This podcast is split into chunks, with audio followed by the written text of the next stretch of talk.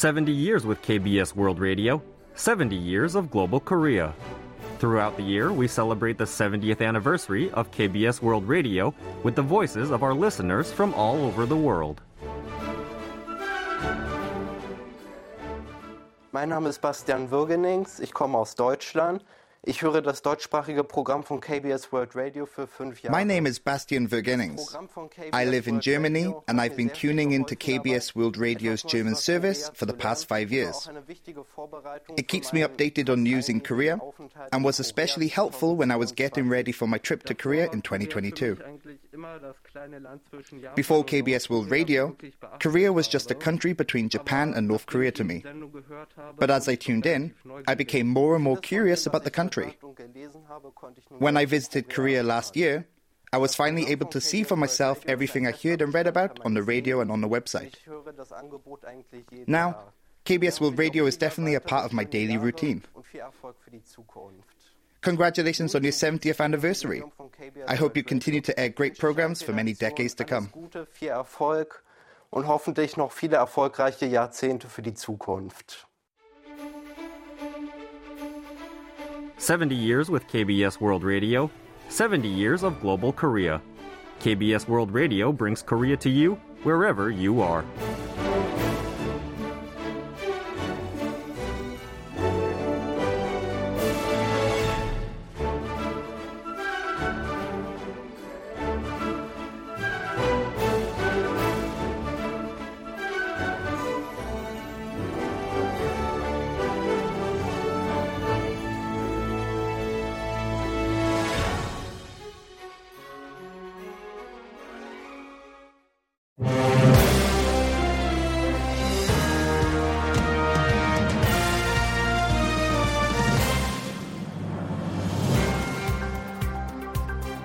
It's Monday, the 9th of January, and welcome to a new week here on Korea 24. I'm your host, Kwon Jang-woo. Talks on lifting the indoor mask mandate could begin next week, according to a top health official. This comes as daily COVID 19 cases hit a two month low. We'll have more in news briefing shortly. In his New Year's address, President Yoon vowed to reform the national pension system, which is set to be depleted by 2057. We discuss what needs to be done for our in depth today. And then coming up for Monday's Sports Roundup, we look at Korea's final roster for the upcoming World Baseball Classic and more. We have all that and more for today's Korea 24.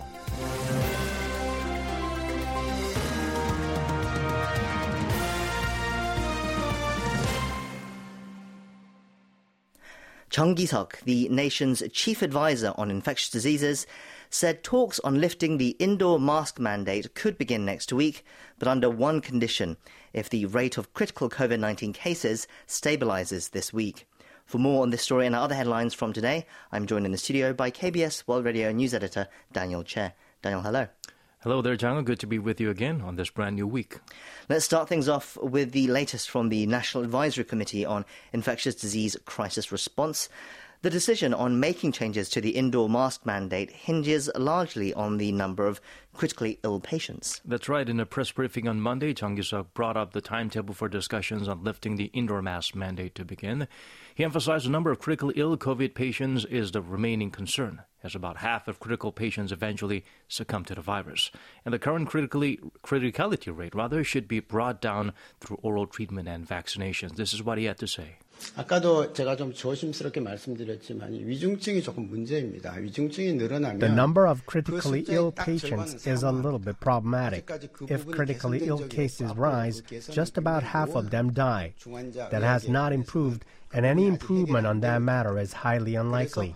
However, if we see a drop in the number of critically ill patients, I believe that we will be able to discuss the issue of adjusting the indoor mask mandate sometime next week. 어, 다음 주쯤에는 어, 실내 마스크 의무 조정에 대해서 논의를 어, 시작 The chief COVID advisor noted South Korea is seeing a massive number of infections while passing the peak in the current outbreak, and still he stressed the number of infections is not rising explosively, and the nation is medically prepared to deal with the situation. 어, 중국의 상황이 다행히 지금 If 정점을 the 치고 situation in 대도시에서 China has already reached its peak and the numbers are falling in the big cities, the infection will not spread any further. The number will fall for a while, and the number of infections among the arrivals in South Korea is very small.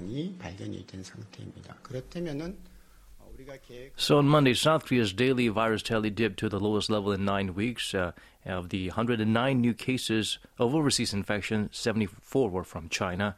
Quarantine authorities continue to work to contain the influx of the virus from overseas. Measures included requiring arrivals from mainland China to present COVID 19 test results before boarding flights to Korea and also undergoing another test upon arrival. So I suppose we can remain optimistic about the mandate being removed soon. Okay, let's turn to other headlines now. Many Koreans were woken up in the early hours of Monday morning to blaring alarms from their mobile phones as an earthquake with a magnitude of 3.7 struck off the coast of Incheon, setting off the National Emergency Alert Message System. Can you tell us more? Right, so this happened on Monday morning. The quake was reported at 1:28 a.m. in waters about 25 kilometers west of Ganghwa County, according to the Korea Meteorological Administration. It was initially presumed to be magnitude 4, which was quite disturbing. Uh, that's why it triggered early earthquake warning systems that included sending an emergency text notification of the event to the mobile phones of those in Seoul metropolitan area. After additional analysis, it was downgraded later. The depth of the epicenter was estimated at 19 kilometers. So far, we have no reports of damage. At least 30 calls were made to anti disaster authorities in Incheon from those feeling the quake, and I heard even some who are residing even further out from Incheon, closer to Seoul, felt a bit of a tremor. It's the first time this year a tremor with magnitude 3 or higher hit the peninsula or surrounding sea waters. It was the strongest quake in the capital area since observations began in 1978. Last time a quake over 3.5 hit the country was around 70 days ago when a 4.1 quake occurred in Goesan County in North Chungcheong Province on October 29th. And if you want to go back to some of the more deadly incidents involving uh, this force, force of nature was back in November 15, 2017. 5.5 Pohang earthquake was the second largest in the country's modern history, injuring 90 people and causing around $52 million in damage, likely the largest earthquake ever to be triggered by enhanced geothermal power and larger than any predicted by existing theories. Moving on, rival political parties clashed on the first day of January's extraordinary session of the National Assembly. This, of course, uh, was uh, requested unilaterally by the main opposition Democratic Party, which has a majority in parliament. Well, on Monday, DP floor leader Park Hong-keun called for the administration's senior security officials to be held accountable, referring to North Korea's recent drone incursion as a security crisis. He also urged the ruling bloc to fulfill its duty by handling livelihood bills such as the one aimed at extending a freight rate system guaranteeing basic wages for truckers. The PPP accused the DP of attempting to protect party leader Lee Jae-myung from indictment by abusing lawmakers' immunity from arrest while Parliament is in session. Uh, E is set to appear for questioning by the prosecution on Tuesday regarding third-party bribery allegations. The ruling party also criticized the main opposition for suggesting that classified military information be disclosed during the plenary session, saying such an inquiry should be held behind closed doors by the Parliamentary Defense Committee. In other news, a three-term lawmaker An has declared his bid for the chairmanship of the ruling People Power Party. He highlighted his strengths in a press conference. So what did he say? So during the press conference at the National Assembly on Monday, he said he will be a chief that lends support to the president rather than someone who leans on him. And the ruling bloc's national convention is slated for March 8th, by the way, and highlighting his closely knitted link to Yoon in terms of political career. An Cheol-soo, the doctor and tech entrepreneur Trump politician, emphasized no one is more devoted to ensuring the administration successfully run state affairs than him. An contributed to Yoon's victory in the March election by merging his candidacy with the then PPP candidate. An's People's Party later merged with the PPP. There are others throwing their hats in the ring as well. Former PPP floor leader Kim Gi-hyun declared his bid for the chairmanship on December 27th, held an inaugural event for his campaigning team on Monday.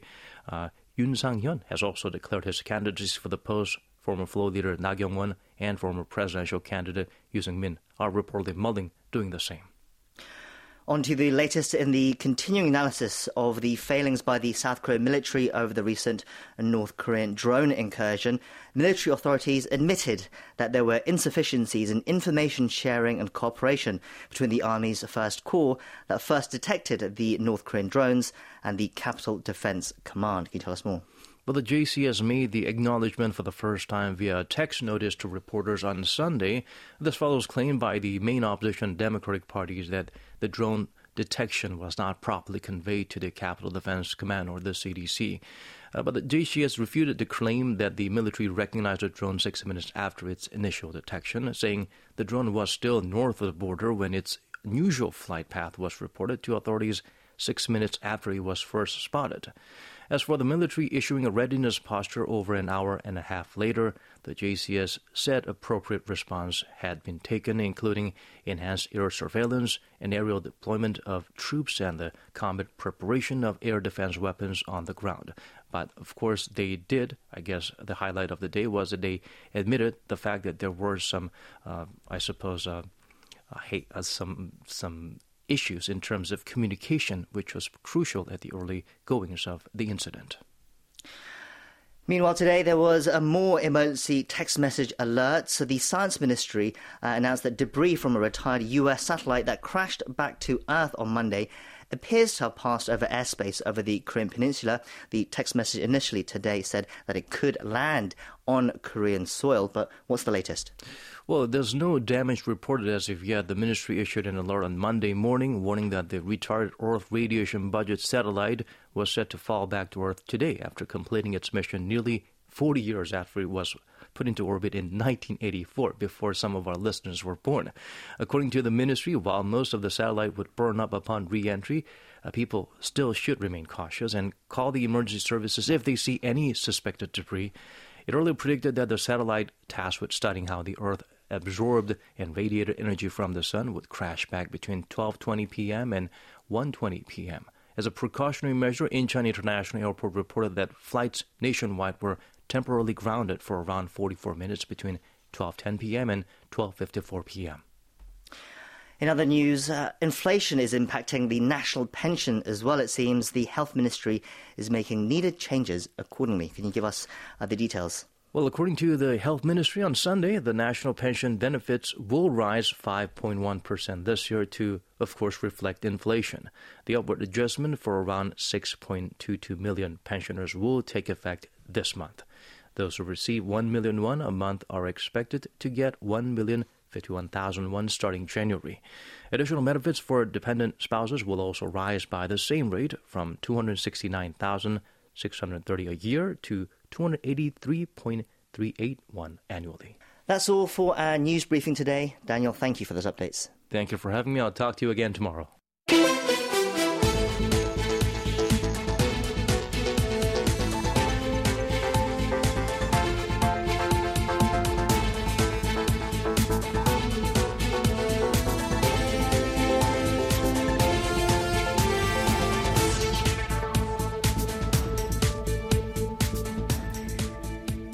In his New Year's address, President Yoon Suk-yeol reaffirmed his commitment to reforming the nation's pension system, which is facing a crisis due to the low birth rate and an aging population. The National Pension Service is on course to be depleted by 2057 under the current system, as it's forecast to post shortfalls starting in 2042.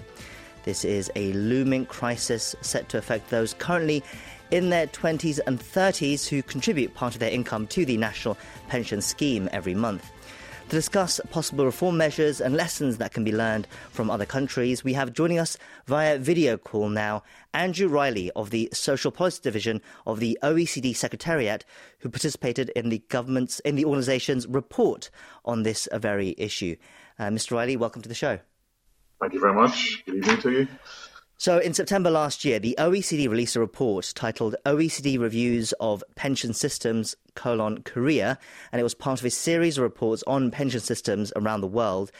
And in the Korea edition, it stressed the need to overhaul the system in consideration of the nation's low birth rate and aging society. Uh, you are one of the authors for that report. But before we get into that, can you tell us about the series of reports itself? How did they come about? Um, basically, as you will be aware, the OECD is a member um, organization. We currently have 38 members, and basically the, the reports basically started with um, the countries com- coming to the OECD themselves. It's not a, a, project that the OECD necessarily promoted. we are encouraging countries to come forward for pension reviews, but it's it's at the initiation of the country that they want to have a review. So the system, the whole process started in um, 2014 with Ireland being the first country, then followed by Mexico 16, Latvia in 2018. The latter one was with um, European Commission um, funding, as was Portugal in 2019, and then Peru, who's not a member country. Again, we had a review in 2019 followed by Czech Republic in 2020, and then finally Slovenia and Korea were both completed in 2022. So again, it was the Korean government that approached the OECD to have a pension review. And why would countries uh, look to the OECD for this review? What do they look to gain? Uh, international comparison primarily, because as I said, we have, we have 38 member countries. Each country's pension system is different. Therefore, when a country is looking to um, initiate reforms, they can learn from other countries. We have the capability of being able to provide recommendations based on what other countries are doing, other countries are considering, what is we can show what has worked, what has not worked in terms of possible reform options. Right, so let's look at the situation in Korea in more detail. Could you briefly describe South Korea's national pension system and how it works? Uh, well, the overall pension system is um, sort of completes a couple of the two tier system in terms of there's a safe there's a safety net underlying, but the actual national pension itself is a redistributive system, which is fairly common amongst um, defined benefit systems. So defined benefit system is where you have a guaranteed percentage accrual rate for each year of contribution, and then that is at the end of your retirement, you sum up your number of your accrual points, multiply that by whatever your reference wage is, which is used for calculation. That can be final salary. It can be over the last lifetime earnings. It can be over 25, 20 years, depending what the country does. In Korea's case, it's over the um, the lifetime salary used to calculate the pension, or sorry, the last five years in terms of calculating the pension system or the reference wage. Uh, you multiply that by the accrual, and that will get your pension.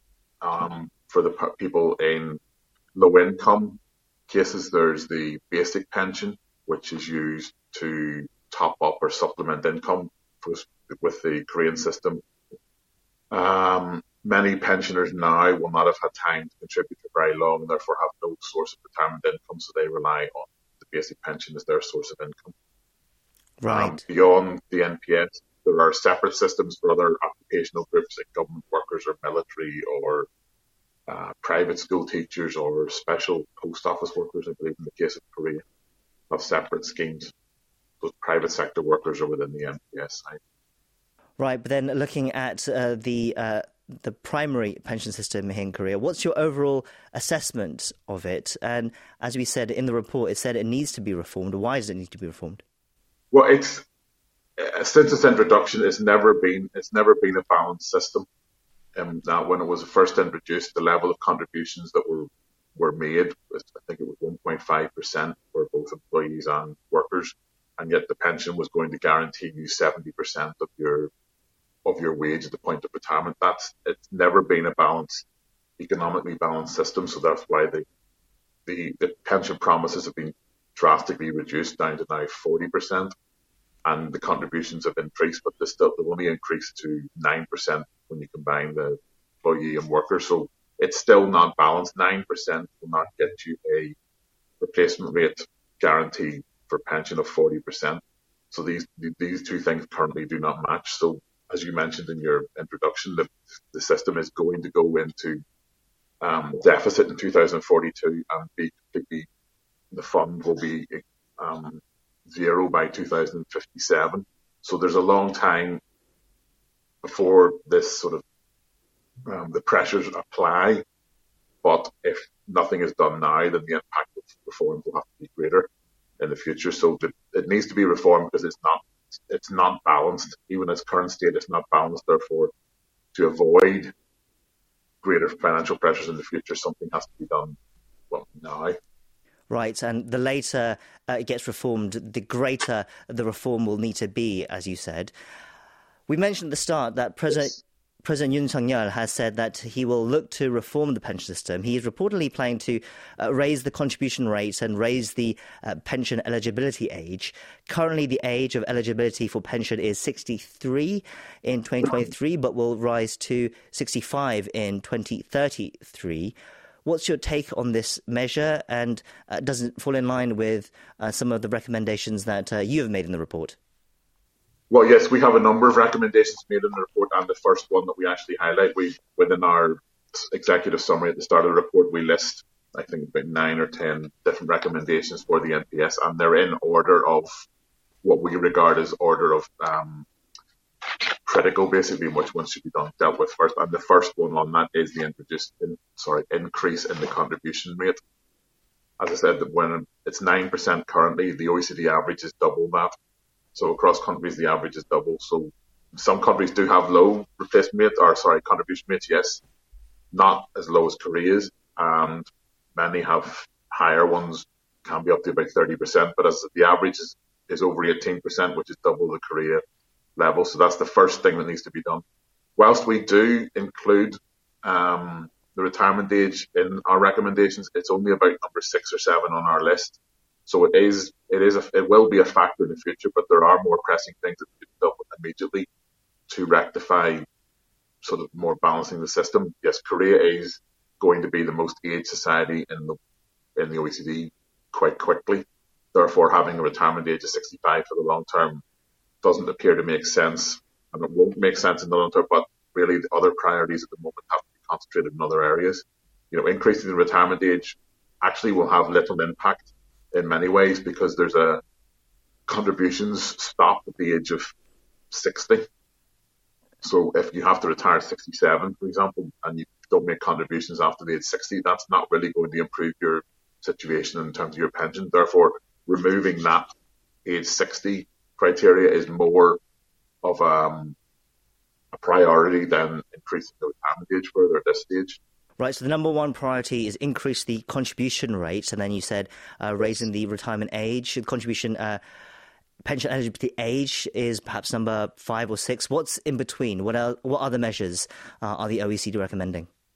Well, as I said, we would recommend after the contribution rate increase, the first thing we'd, or the next one would be to remove this age 16 threshold for when contributions are not mandatory to be made. At the age of 59, 59 is your last mandatory contribution to the system. So even if, no, currently you can't retire until 63 in 2023. The last three years, you're not paying any contributions towards the pension system. That makes no sense. If you're in still employment, you should be con- contributing. Therefore, you'll increase your pension, which will help reduce poverty. Um, on another side, we, as a general rule within within countries, we believe that everyone should be under the same pension system. So we would we would recommend a convergence of the the separate systems that apply to government employees, for example, and they're all everybody is merged under one system. It can be a combination of the two systems in the in the future. Everybody can convert to the NPS rules, everybody can convert to the GPS rules, but everybody should be under one one pension system. Um, there's also a um, there's a ceiling, a wage ceiling to contributions in that if you earn above a certain amount, those the earnings above that level do not um, contribute towards the pension. Again, that should be either raised or eliminated entirely so that everybody, very high earners, are paying pensions, pension contributions on their um, their full wage. That mm. will help by um, increasing the common wage component, which is makes up half of your your calculated accrual. Half of your accrual is based on your contributions and half is based on the overall contribution. So by removing the ceiling, the overall contribution will naturally increase. Therefore, that benefits everybody. Um, beyond that, um, the next one before we get to the retirement age would be the um, there's a large number of people in the population that appear to be exempt from contributions for various reasons within the rules of the system. There needs right. to be a greater um, enforcement of contribution towards the system, and that also applies to what we classify as the self-employed workers, where there is very little um, sort of examination of their actual earnings. So they're paying they're paying contributions mm. on a much lower figure than what they're actually earning, which again lowers the overall component. So it has the reverse effect of, say, removing the wage ceiling, for example, currently. Right. So all in all, just a general expansion of uh, pension contributions uh, throughout uh, the age, throughout the demographic, uh, and that needs to be uh, done as soon as possible. Uh, you're saying, how perhaps challenging do you think it could be? how does the situation perhaps in Korea compare to other OECD countries, and what perhaps they've had to go through in reforming their systems as well? It will be. It will be challenging for a number of reasons. I mean, number of reasons. There's a there there will be an underlying mistrust of the NPS by the general population because of the number of reforms that have come in place before anybody actually really got a pension. You thought you were going to get, as I said, a 70% um, replacement rate for full trade, and then it went down to 60, then dropped down to 40. There's been a, a gradual whittling down of that entitlement. Therefore, there's going to be a lack of trust. This will be the last reform needed, and it's not going to be reduced further. So you need to have the need. There needs to be more um, transparency and openness to this, but there also needs to be a political consensus, which is I don't I I'm I'm not an expert and I don't know how difficult that is going mm, to be sure. within within Korea. But with examples of other countries, say for example Sweden, where the there is political consensus that the parties all come together to agree on pension reform. So there could be six, six or seven political parties all agreeing on this, and therefore it doesn't matter who's in government. This is still going to be the policy which is adopted because it's, it's been agreed.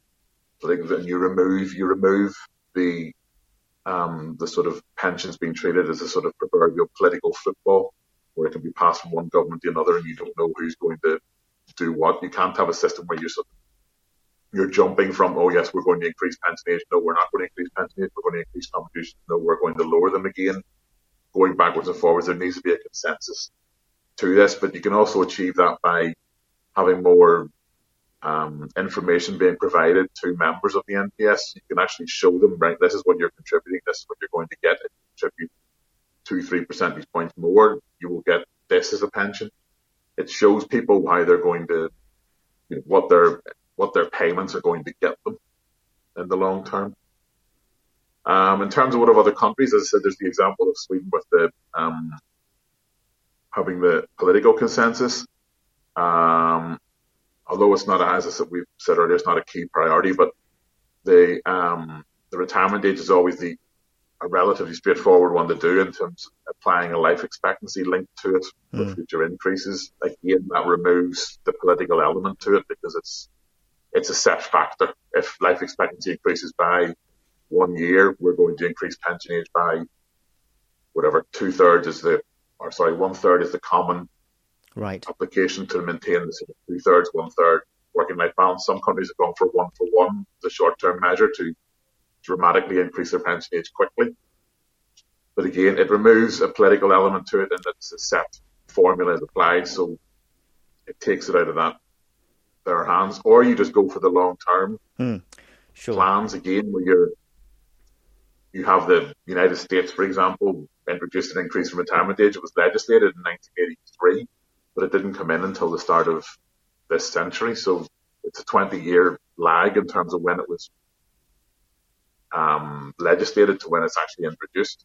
Again, it removes a political element because the government, the person in power 20 years ago is not going to be the person in power when it comes right. in. Right. So it's going to be challenging, certainly, it sounds like, uh, for the Yoon administration and for future administrations. But uh, this is an issue that. Uh, to put it bluntly, simply needs to be responded to before it's too late. Uh, we'll have to leave it there. We were speaking to Andrew Riley from the OECD. Thank you for your insights today. Thank you very much. Thank you. Have a good day.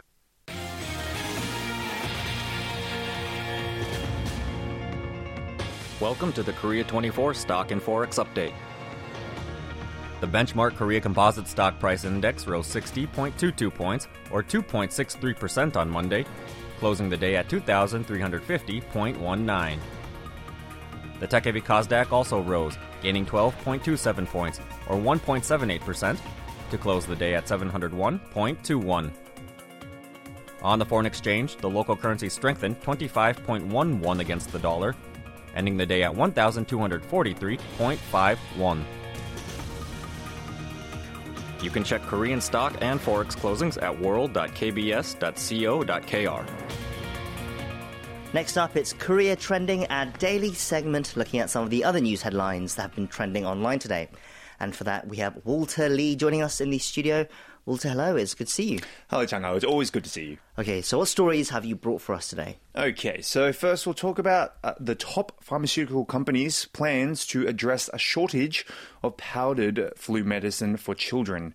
We'll also learn about the case of a leukemia patient who died a week after being given an expired intravenous sugar solution. And finally, we'll find out what ruling a Seoul court issued for South Korean composer and singer Don Spike, who has been charged with drug use and possession.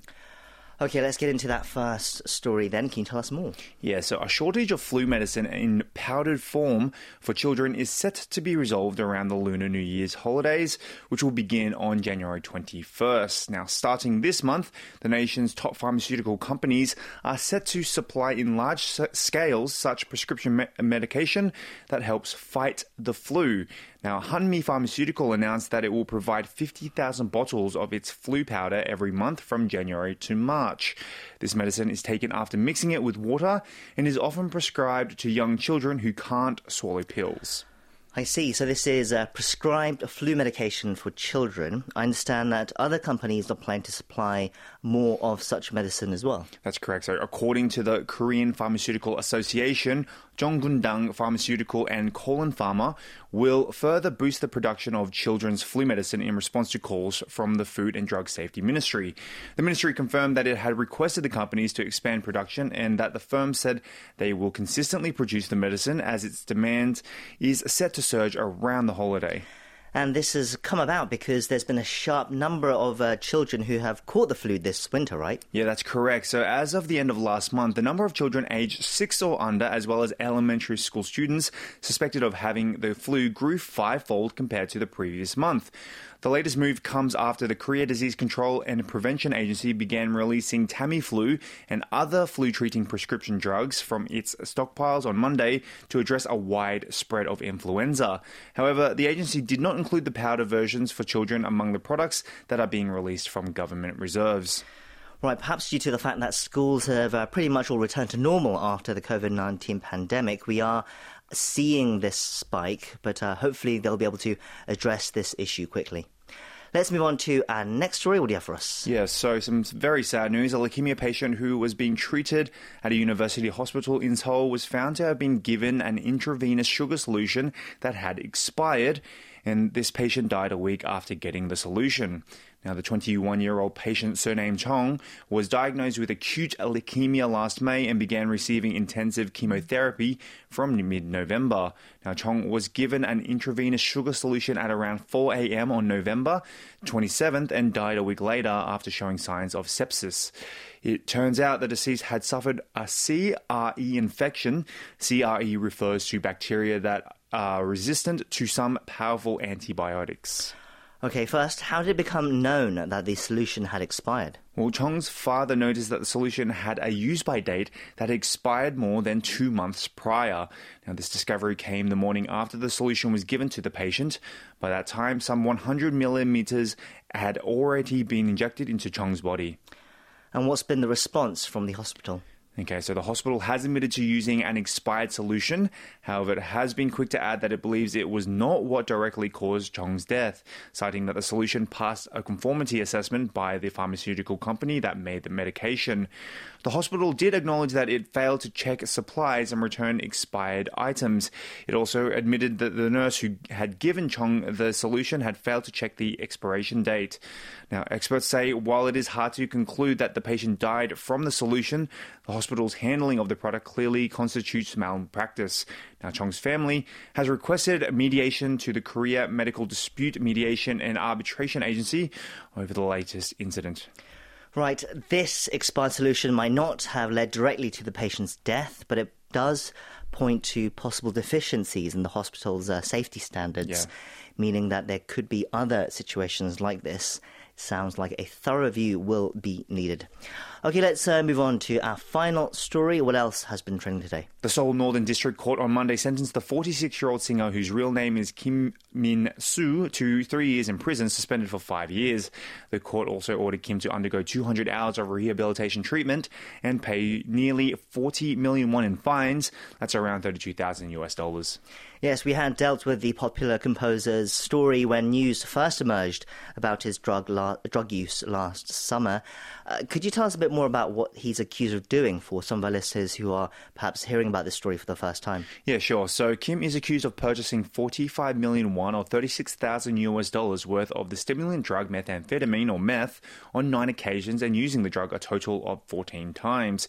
He's also accused of handling, handing out to other people meth and another stimulant drug, ecstasy, on seven occasions, while also possessing 20 grams of meth.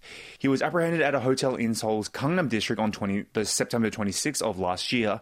He admitted to the charges against him two days later during a court deliberation over the prosecution's request for an arrest warrant.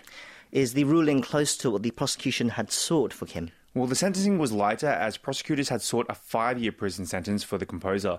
In making the request, the prosecution said though the singer has admitted to most of the charges against him, he should be sentenced to five years in prison given the nature of his crimes involved.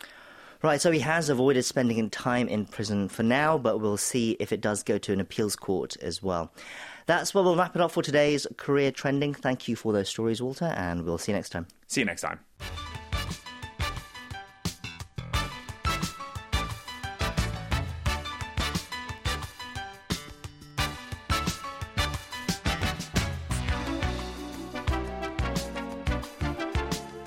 It's time now for us to get the latest Korean sporting news updates in our weekly segment, Monday Sports Roundup.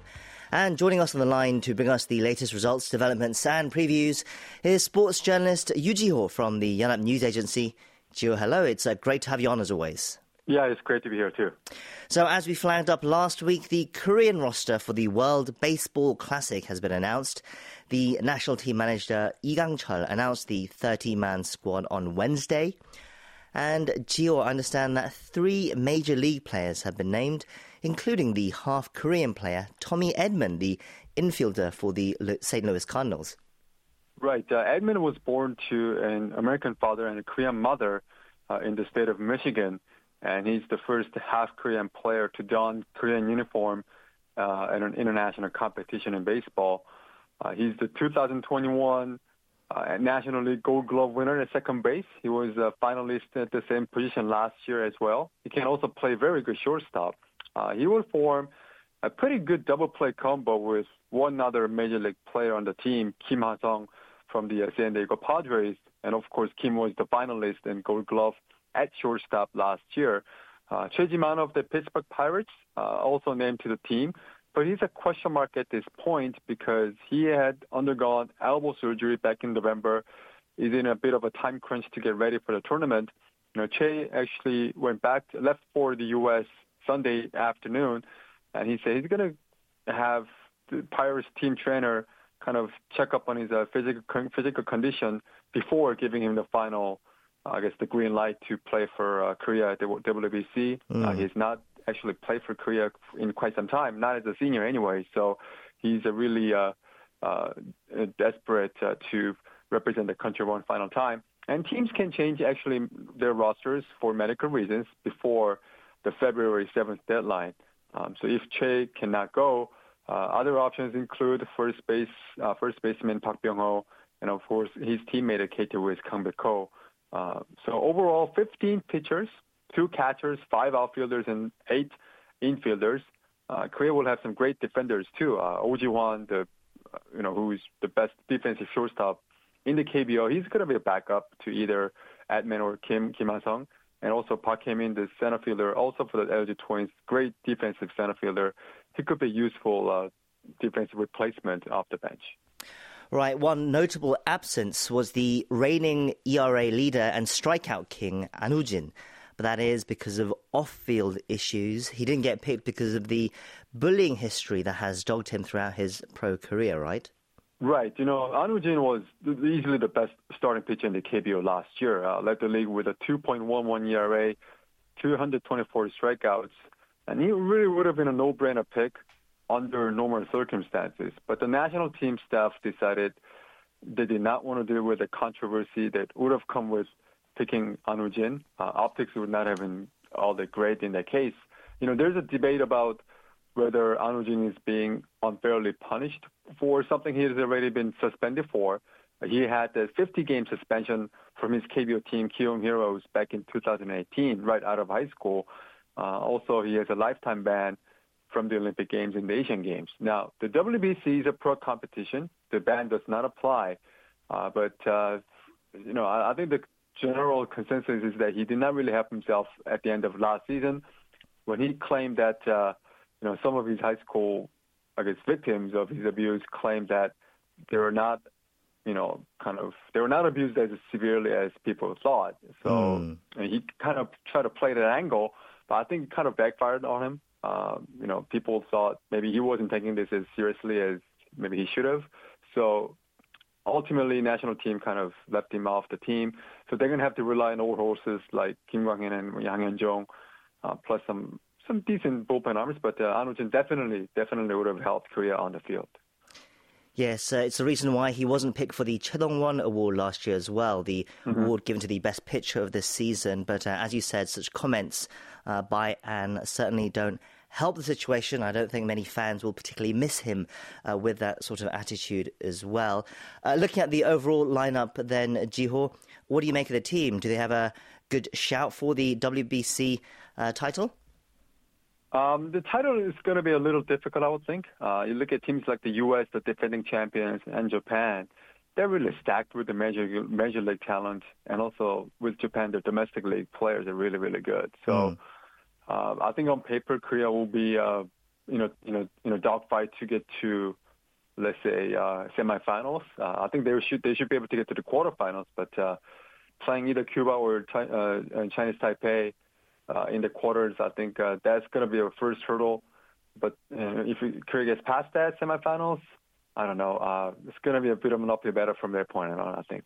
Sure. Well, the preparations start in earnest now. The comp- competition uh, begins on March 8th. Let's turn to the latest from the women's volleyball now. The Heungkuk Life Pink Spiders fired their head coach and general manager last week, despite being in second place in the league and in contention for a championship. Apparently, the coach got pushed out because the ownership wasn't happy with his lineup decisions. Uh, we talked about it briefly on Korea Trending last week, but Jiho, can you tell us more about what's been going on? Yeah, so the coach Kwon Sun Chan and the general manager Kim Yo-il were both uh, sacked uh, last week just after the halfway point in the season. So the latest development is kind of bizarre, actually, to to to kind of recap.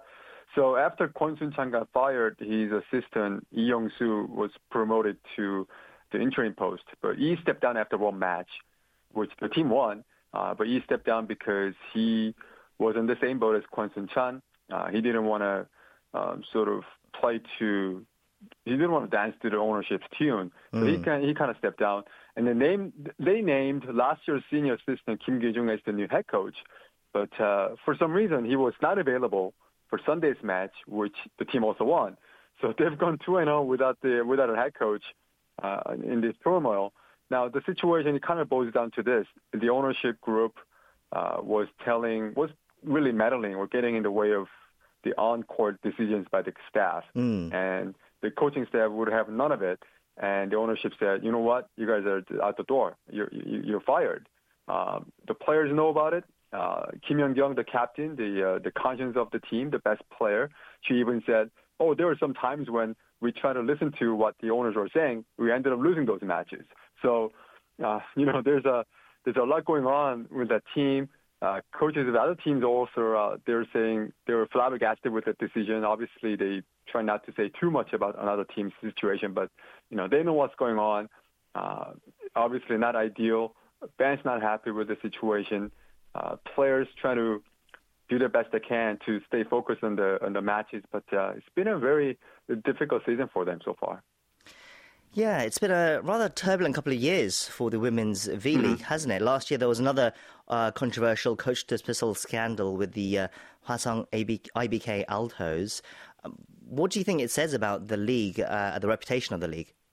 Well, it, it, it obviously doesn't help, but I think it kind of shows how these corporate owners, how they don't really take, uh, you know, athletics that seriously. Uh, you know, they think they can run the show uh, from upstairs, even though they haven't played a minute of volleyball. Uh, you know, that used to be kind of the way things went about in maybe some other sports. Mm. Uh, and the corporate owners would kind of, you know, put their own own own people in the front office and have them on the show uh, from from the from the desks or whatever.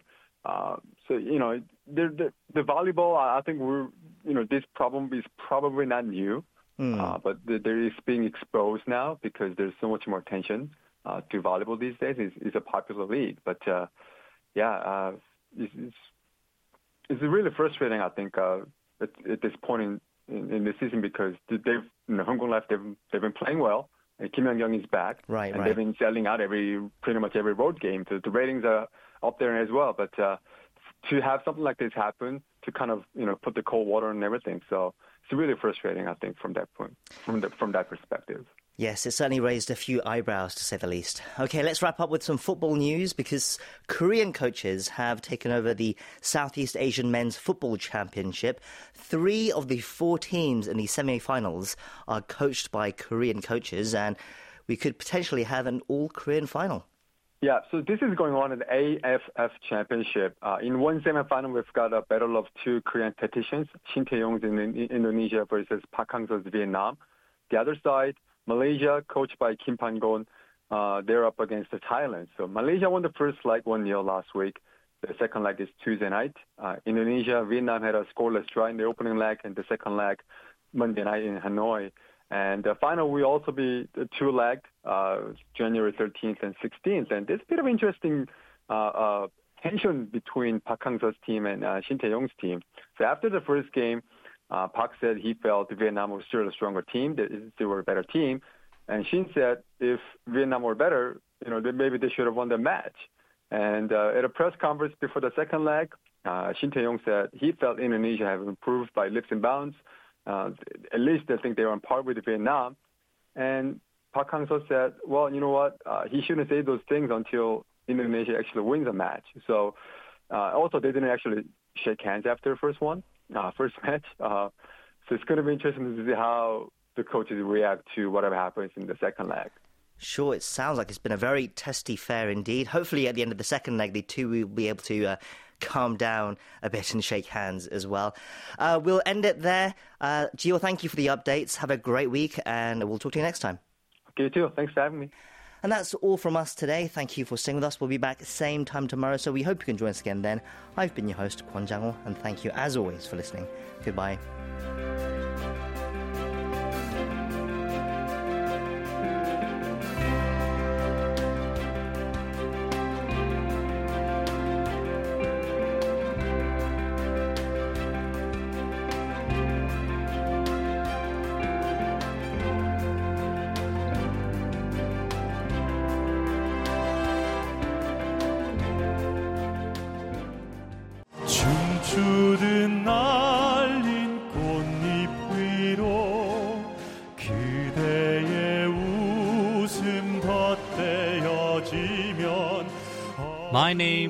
Son You're now listening to Korea 24.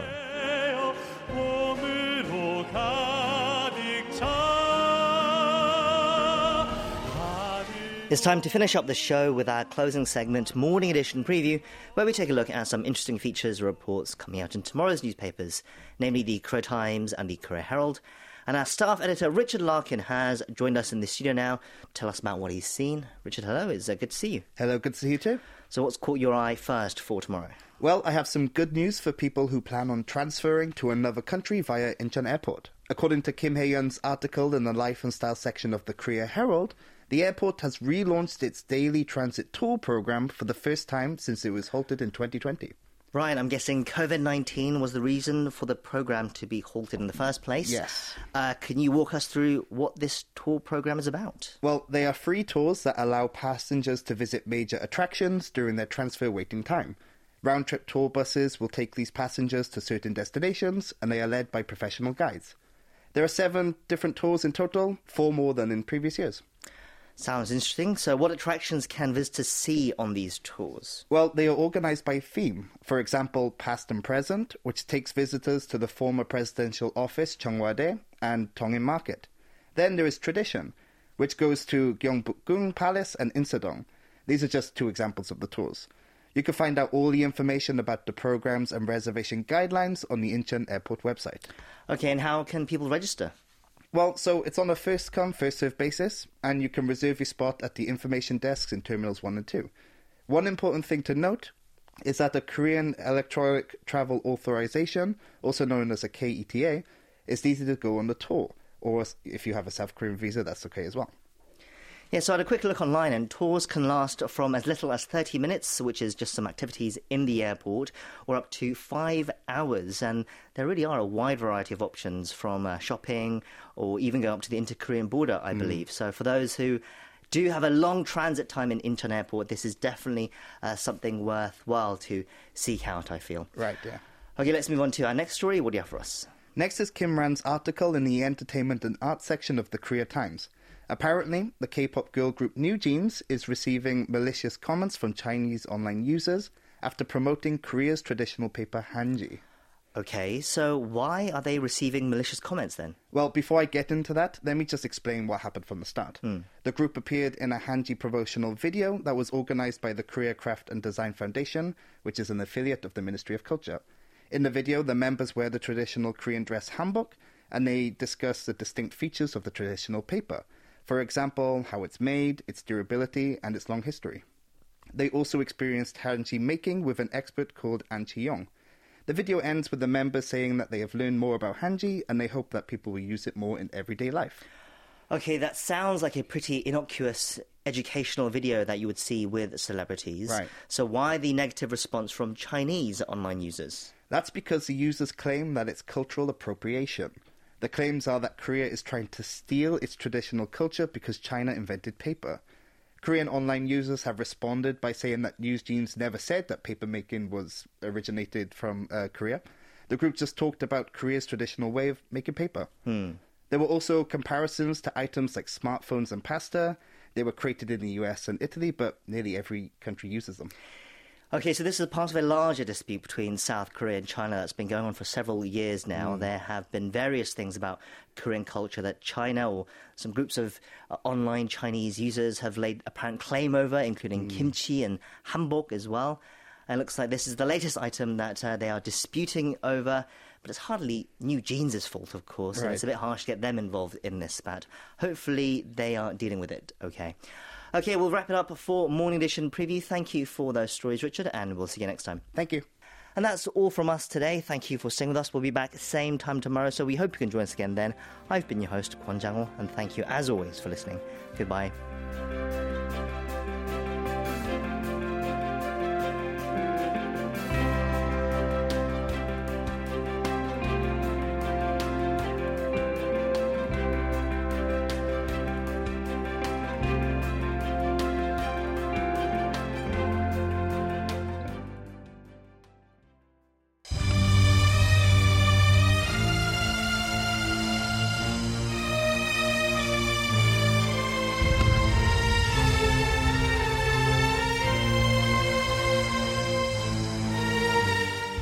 KBS World Radio strives to promptly update our listeners on safety procedures during emergency situations.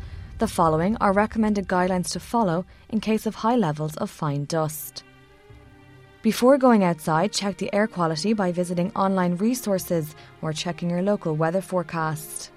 When the level of fine dust is high, avoid outdoor activities such as hiking, biking, or field sports. Wear protective gear such as masks, glasses, and hats. Close your windows, doors, and dry your laundry inside. Wash your face often and make sure to also blow your nose regularly. If you have to leave your home, try to use public transportation in order to reduce air pollution. Take a shower after returning home to avoid skin irritation and rinse your sinuses if possible. Before preparing food, wash your hands and make sure to wash fruit and vegetables thoroughly before eating them. Please check our website at world.kbs.co.kr for up to date information and procedures.